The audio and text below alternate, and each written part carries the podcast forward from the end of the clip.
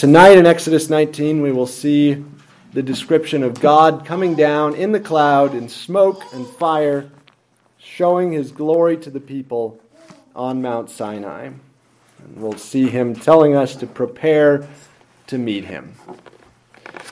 Exodus 19, starting at verse 9. And the Lord said to Moses, Behold, I come to you in the thick cloud, that the people may hear when I speak with you and believe you forever. So Moses told the words of the people to the Lord. Then the Lord said to Moses, Go to the people and sanctify them today and tomorrow, and let them wash their clothes, and let them be ready for the third day. For on the third day the Lord will come down upon Mount Sinai in the sight of all the people. You shall set bounds for the people all around, saying, Take heed to yourselves that you do not go up to the mountain or touch its base Whoever touches the mountain shall surely be put to death. Not a hand shall touch him, but he shall surely be stoned or shot. Whether man or beast, he shall not live. When the trumpet sounds long, they shall come near the mountain. Then Moses went down from the mountain to the people and sanctified the people, and they washed their clothes. And he said to the people, Be ready for the third day. Do not come near your wives. Then it came to pass on the third day in the morning that there were thunderings and lightnings and a thick cloud on the mountain, and the sound of the trumpet was very loud, so that all the people who were in the camp trembled. And Moses brought the people out of the camp to meet with God, and they stood at the foot of the mountain. Now Mount Sinai was completely in smoke, because the Lord descended upon it in fire. Its smoke ascended like the smoke of a furnace and the whole mountain quaked greatly. And when the blast of the trumpet sounded long and became louder and louder, Moses spoke, and God answered him by voice. Let's pray. Father, you showed your glory on Sinai with fire and thunder and lightning and smoke. Show us your glory here in this room tonight a greater glory than the glory seen on Sinai, less obscured by the thick cloud, and change us by that glory from one degree of glory to the next. We thank you, Father, for your presence with your people at Sinai and your better presence here in the gathering of your saints. Help us to understand that you are here, to meet with you, to know you, to listen to your word. Help us to be ready for your coming. In Jesus' name we pray. Amen. Well, this is surely the climax of Old Testament revelation.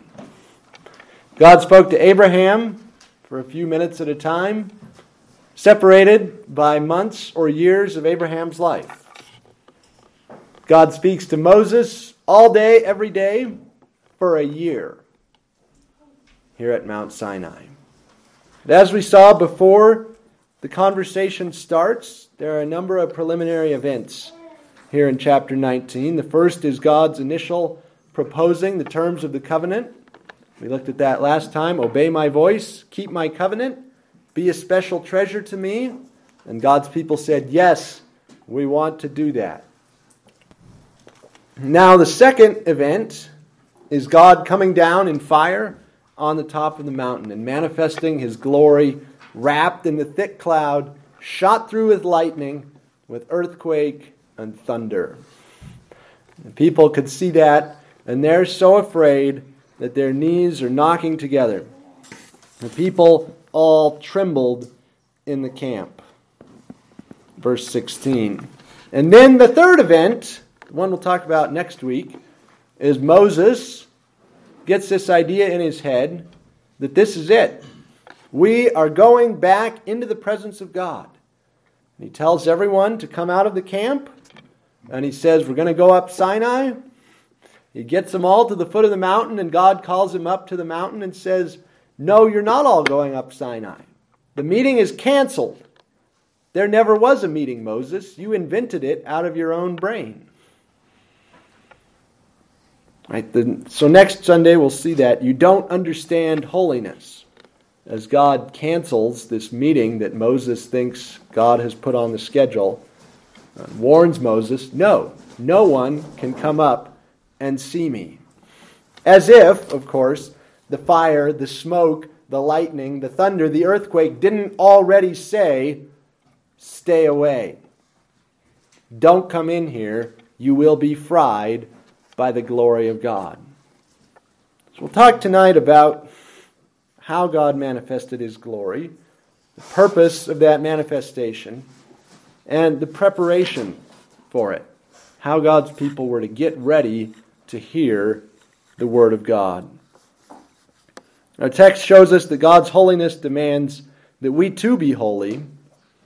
God's holiness also relativizes and overshadows our holiness. No matter how holy we become, we still need the mediator to come into the presence of God for us.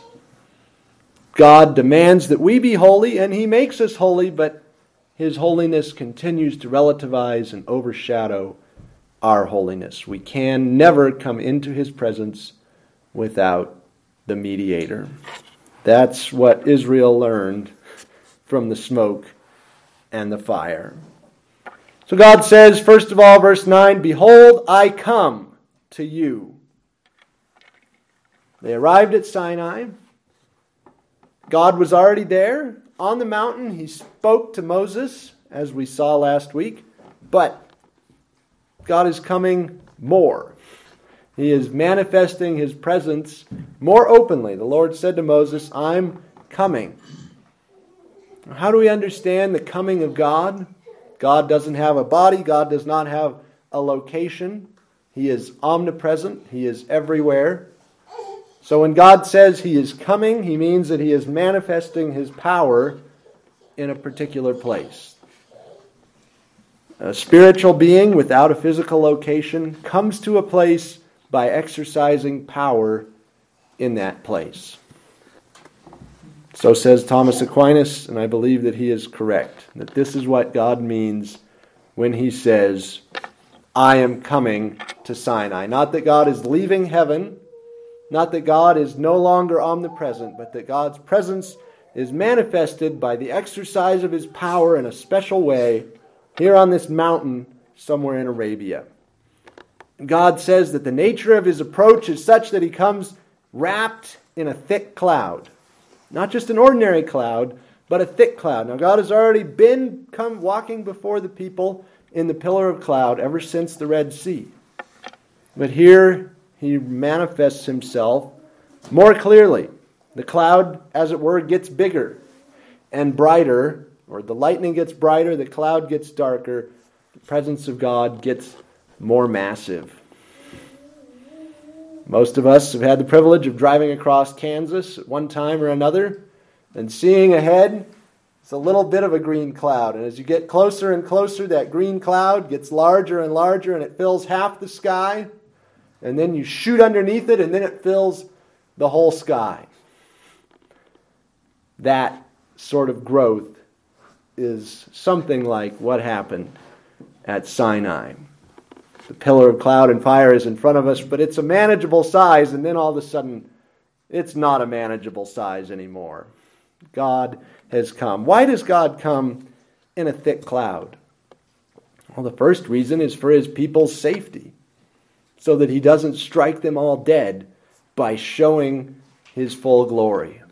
He comes wrapped in the cloud to conceal his glory if he just opened the cloud and let his radiance shine on the people, they would have all been dead. As he tells Moses later, no man can see my face and live. So God hides himself in the cloud, and he's also showing us something about himself, not just his mercy that he doesn't come and cook us, but also what the theologians call his incomprehensibility, which is a fancy word for you can't wrap your mind around God. God is bigger than your understanding. His size, his dimensions, his power is greater than your ability to understand. If you could wrap your mind around God, he would be smaller in a certain sense than your mind.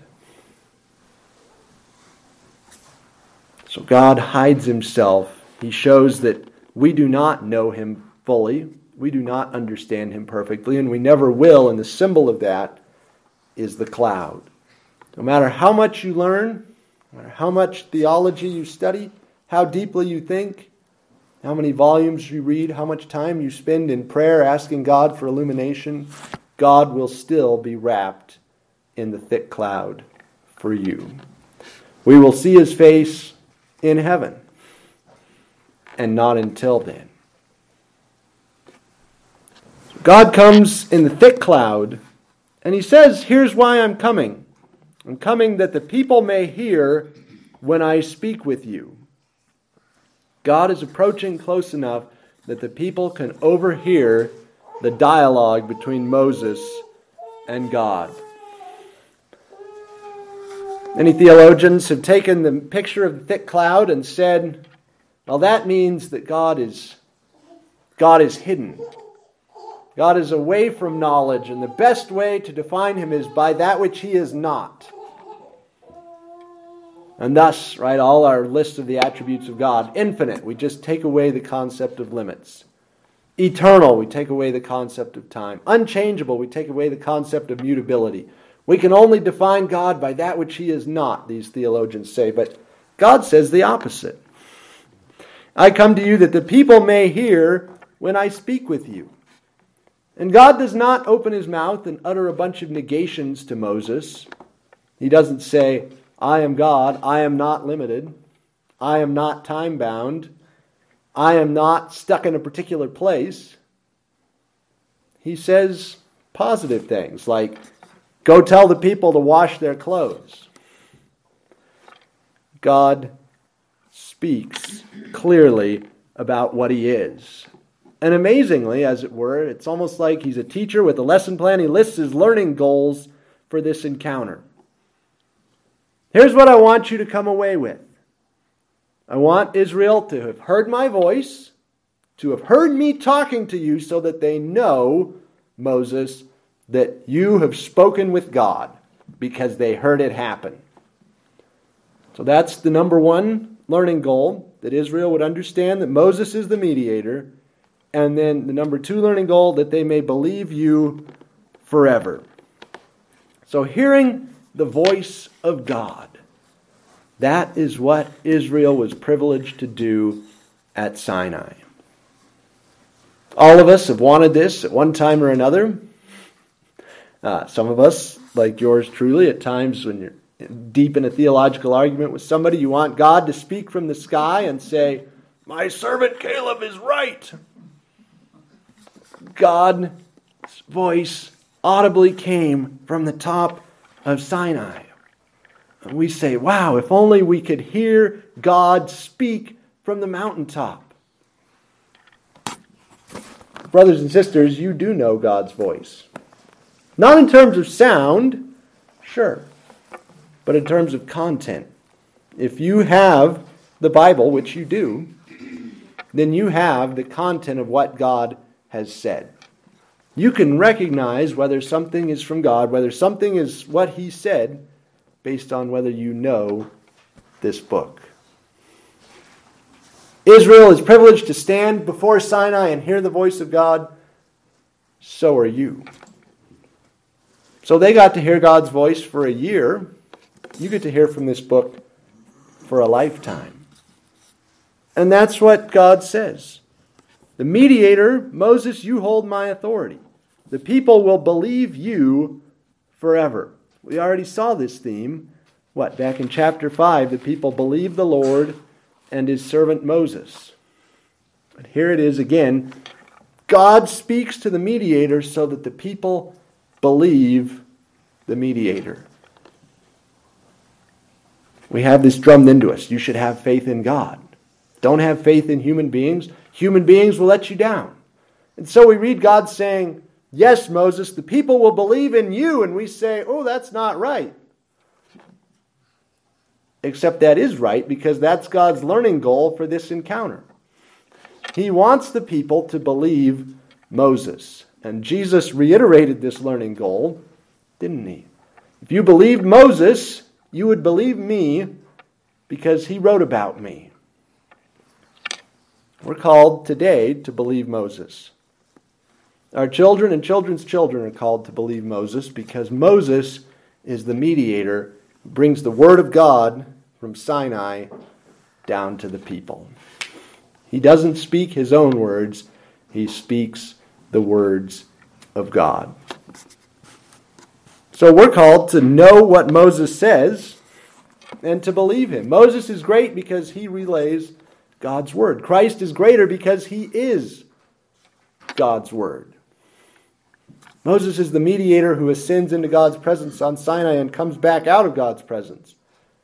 Christ is the mediator who is always in God's presence. Believe the mediator. Believe the writings of Moses? Yes. But exercise personal saving faith in Jesus Christ. That's God's learning goal for this Sinai encounter believe the mediator forever. Moses comes and delivers then the words of the people to the Lord. Or Moses told the words of the people to the Lord. Not only does Moses hear from God, he speaks to God on the people's behalf. That's what a mediator does. He gets the instructions, he hears from God, and he doesn't trot right away to deliver the message. He first says, Well, Lord, the people wanted you to know this and that and the other thing. The text doesn't tell us what message the people had for God. We've all seen churches' prayer request lists. Those are some of the messages that we have for God. And Jesus cares enough about those to relay those to his Father. That's what the mediator does. Not only does he speak the word of God to you, he says what you would say to God if you were perfect. He prays on your behalf. If you could pray just right, you would present your case to God just like Jesus presents your case. Moses told the words of the people to the Lord. So then the Lord says, right, the purpose of the coming, the two learning goals Hear God's voice, believe the mediator. But then God says further, here is how the people should prepare to meet me. The Lord said to Moses, Go to the people and sanctify them. So this is the first, first step. Make the people holy, consecrate them. Now, this seems to be some kind of ritual performance. The text doesn't tell us how Moses consecrated the people or how he made them holy. Probably it involves sacrifice, the sprinkling of blood, like the other ritual holiness ceremonies later in the Pentateuch. But this is the first prerequisite for meeting with God. If God is coming on the third day, you need to spend two days getting holy. And how do we become holy? Well, we abstain from sin? Yes. That's part of it. But holiness is more than moral purity. Holiness is a statement of purpose. Holiness is about existing for God. To be consecrated, to be made holy so you can stand in the presence of God, is ultimately something only God can do. You can't change your own purpose. If you have a fleet of vehicles, you have one and you can say, well, this is my daily driver. And you have another one and you say, this is the truck that runs to the dump. Now you are allowed to assign those purposes. You can switch those two if you need to. And it's the same with us. We're vehicles in God's fleet. He's the one who assigns us our purpose. He's the one who makes us holy. And so, how do we become holy? We become holy primarily through prayer, saying, Lord, please set me apart from earthly purposes and help me not just to be for you, but to live like I exist for you. That's the goal of holiness. If you want to come into God's presence, you must be holy. Unholy people don't want to be in God's presence. Unholy people tend to drop out of church. Coming and being in the presence of God does not interest them.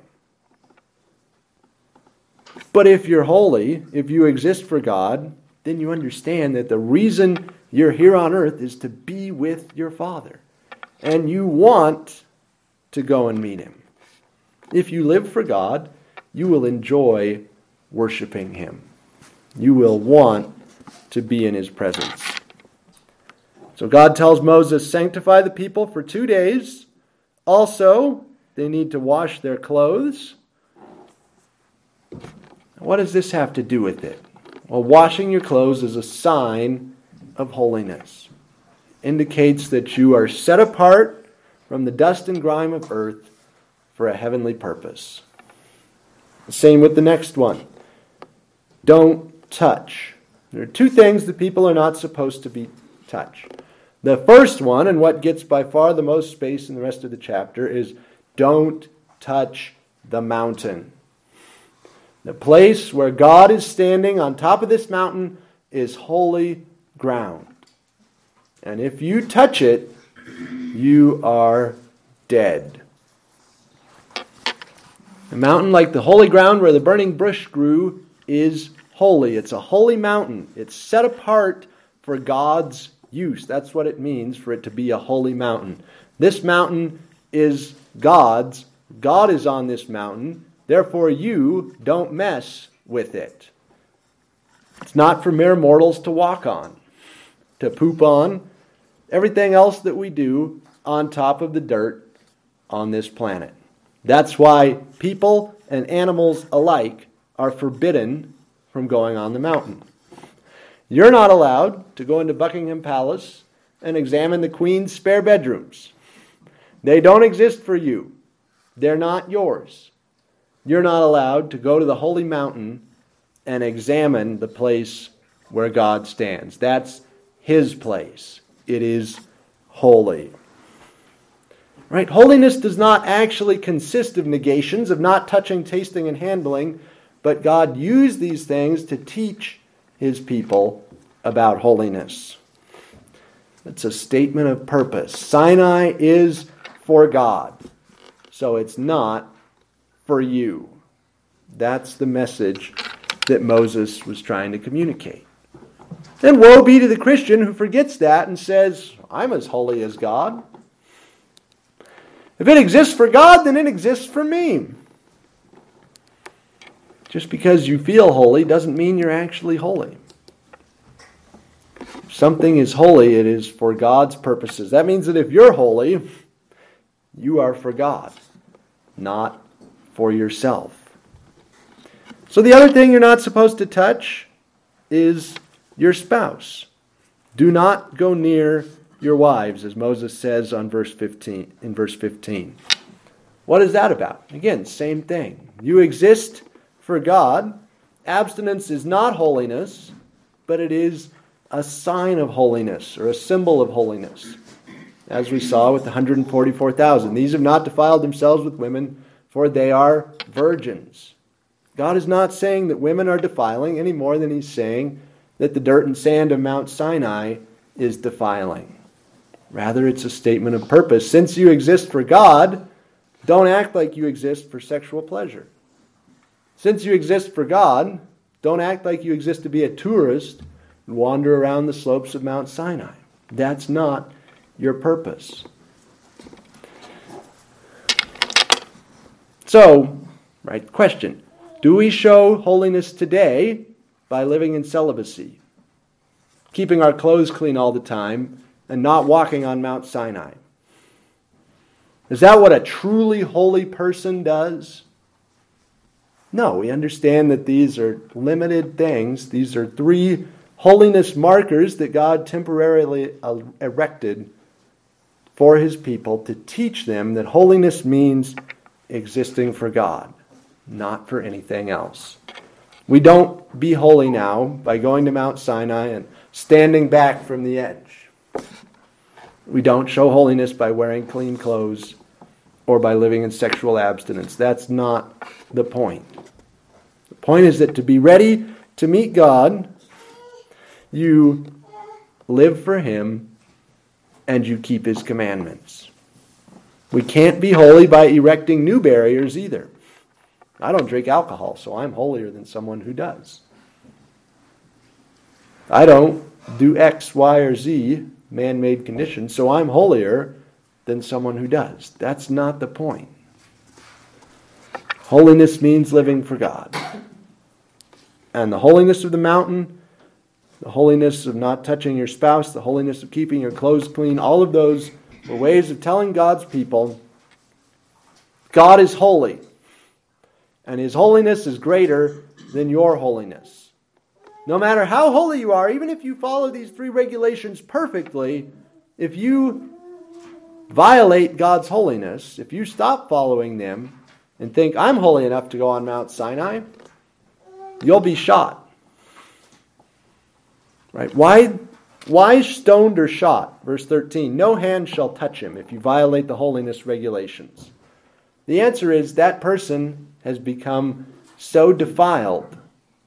We could almost think of it as being killed by an electrical current. He is in the holy zone, and so don't you dare touch him. If you see somebody go into the holy zone, shoot him. Don't go in there after him. You see a dog go in there, stone it. Don't go in after it. Because you will only be killed by God's holiness as well. So God says he's coming on the third day. Verse 16. And came to pass on the third day in the morning. Now, this day is an important day. This is the time of the resurrection of the Son of God. In the morning on the third day. Look for me at dawn on the third day. There's something symbolic and powerful in that statement.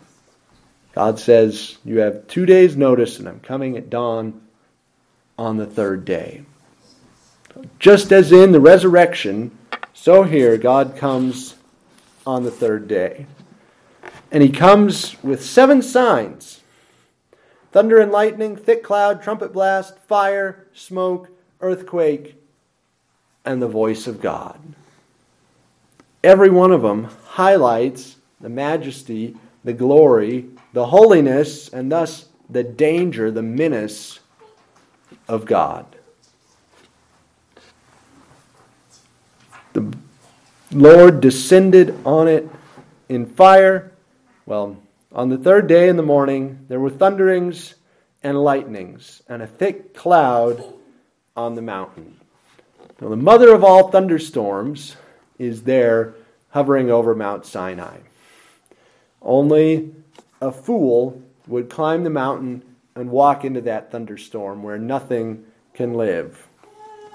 Right, the beam counters tell us that a large thunderstorm can throw off 1.2 billion kilowatt hours of electricity. Just in the time that that thunderstorm lasts 15 or 20 minutes. The energy, the power of God is beyond all reckoning. That's what the cloud, the thunder, the lightning on the mountain tells the people of God. You think you're holy? You've been consecrated for two days. You are nowhere near holy enough to go into God's presence without a mediator. Just try. And if your fellow Israelites don't shoot or stone you when you get to the top, God will smite you with lightning bolts. But there's more than that. There's the blast of a trumpet sounding long and becoming louder and louder. This will be the marker, again, of the return of Christ. That trumpet blast, this is how we salute royalty. A 21 gun salute or a trumpet fanfare, something along those lines. This marks the approach of God It's musicians, but it's not earthly musicians, it's heavenly musicians. All of you know the 20th century Fox fanfare with the drums and trumpets that they play and the, the waving searchlights. That is a little paltry effort to rip off this glorious trumpet fanfare that says, God is approaching. The most important being in the universe is here. The trumpet shall sound, the dead shall be raised incorruptible. There will be a trumpet fan- fanfare again at the end. There's one here as God comes down. There's fire on the mountain. The Lord descended in fire. Remember that God is a pillar of cloud, God is a pillar of fire. He's already been before the Israelites in those two forms, and now he comes down as both fire wrapped in cloud, and you can see the gigantic column of black smoke pouring off the mountain and sailing away in the wind. You've all seen a tire fire, that thick, thick black smoke surging off into the distance. That here you're seeing the very stones and dust of the mountain being burned up. You can imagine the smoke of that, like the smoke of a furnace ascending up and blotting out the sun. And the whole mountain shakes.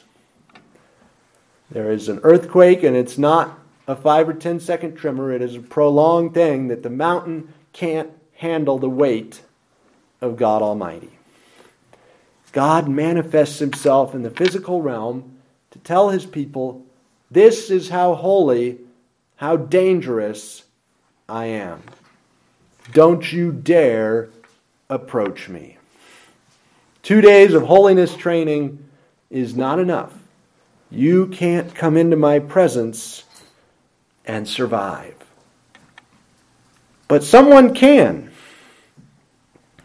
Then the Lord came down upon Mount Sinai on the top of the mountain, and the Lord called Moses to the top of the mountain, and Moses went up. Right, even in verse 19 before that, Moses spoke, and God answered him by voice. This is the climactic seventh element of the theophany. God has come, but he doesn't just come to terrify the people with a display of his awesome majesty, he speaks to them by voice. Some of you probably have, and the Lord answered him by thunder. The word is voice, not thunder. Of course, the Hebrew word for thunder is voice. They call thunder voices of God. That's why some translations say thunder, but it's better to understand it as the voice because God doesn't just show these signs of majesty, He reveals himself in his majesty. He speaks to Moses in audible words, and those words are written down in the next 57 chapters. God comes in his majesty. Israel says, The mountains can't stand before him. What chance do I have?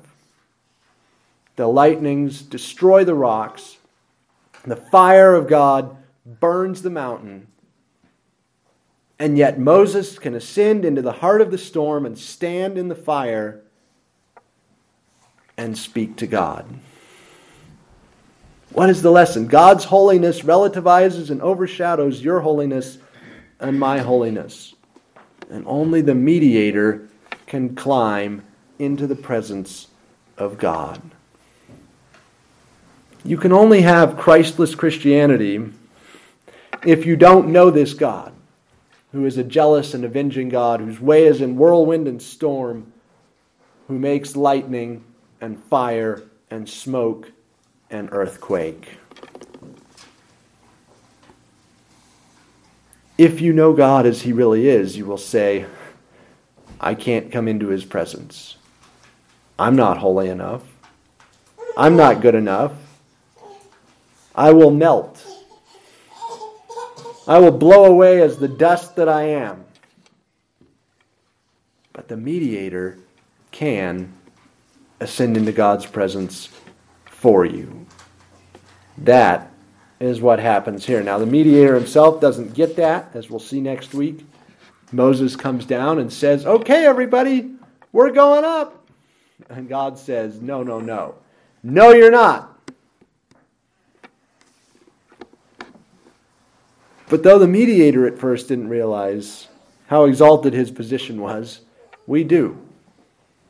And the message for us is come into God's presence with the mediator or not at all. Don't think that you can just consecrate yourself for a few days and waltz on up that mountain. See the majesty of God, see his holiness, and worship him through the mediator. Let's pray. Father, we ask that you would help us to practice coming into your presence through the work of your Son, Jesus Christ, the only mediator between God and men. Father, we thank you that you came in the thick cloud, that you came in fire, with thunder and lightning and earthquake and a trumpet fanfare to show yourself to your people, to speak by voice to the mediator, and to tell him how the people could come into your presence through the Levitical system. Lord, we ask that you would give us the strength to seek the mediator, to seek his holiness, through Christ to approach you and know your majesty and glory and goodness. Thank you that you tear the rocks apart with lightning, but that you are good, a stronghold in the day of trouble. We praise you above all for your Son, our mediator, who speaks to you on our behalf and who comes from you to us to save us and to tell us who you are and what you want. Father, we thank you that no one has seen you at any time, but the only begotten God who is in the bosom of the Father, he has declared him. We bless you for Jesus in his name. Amen.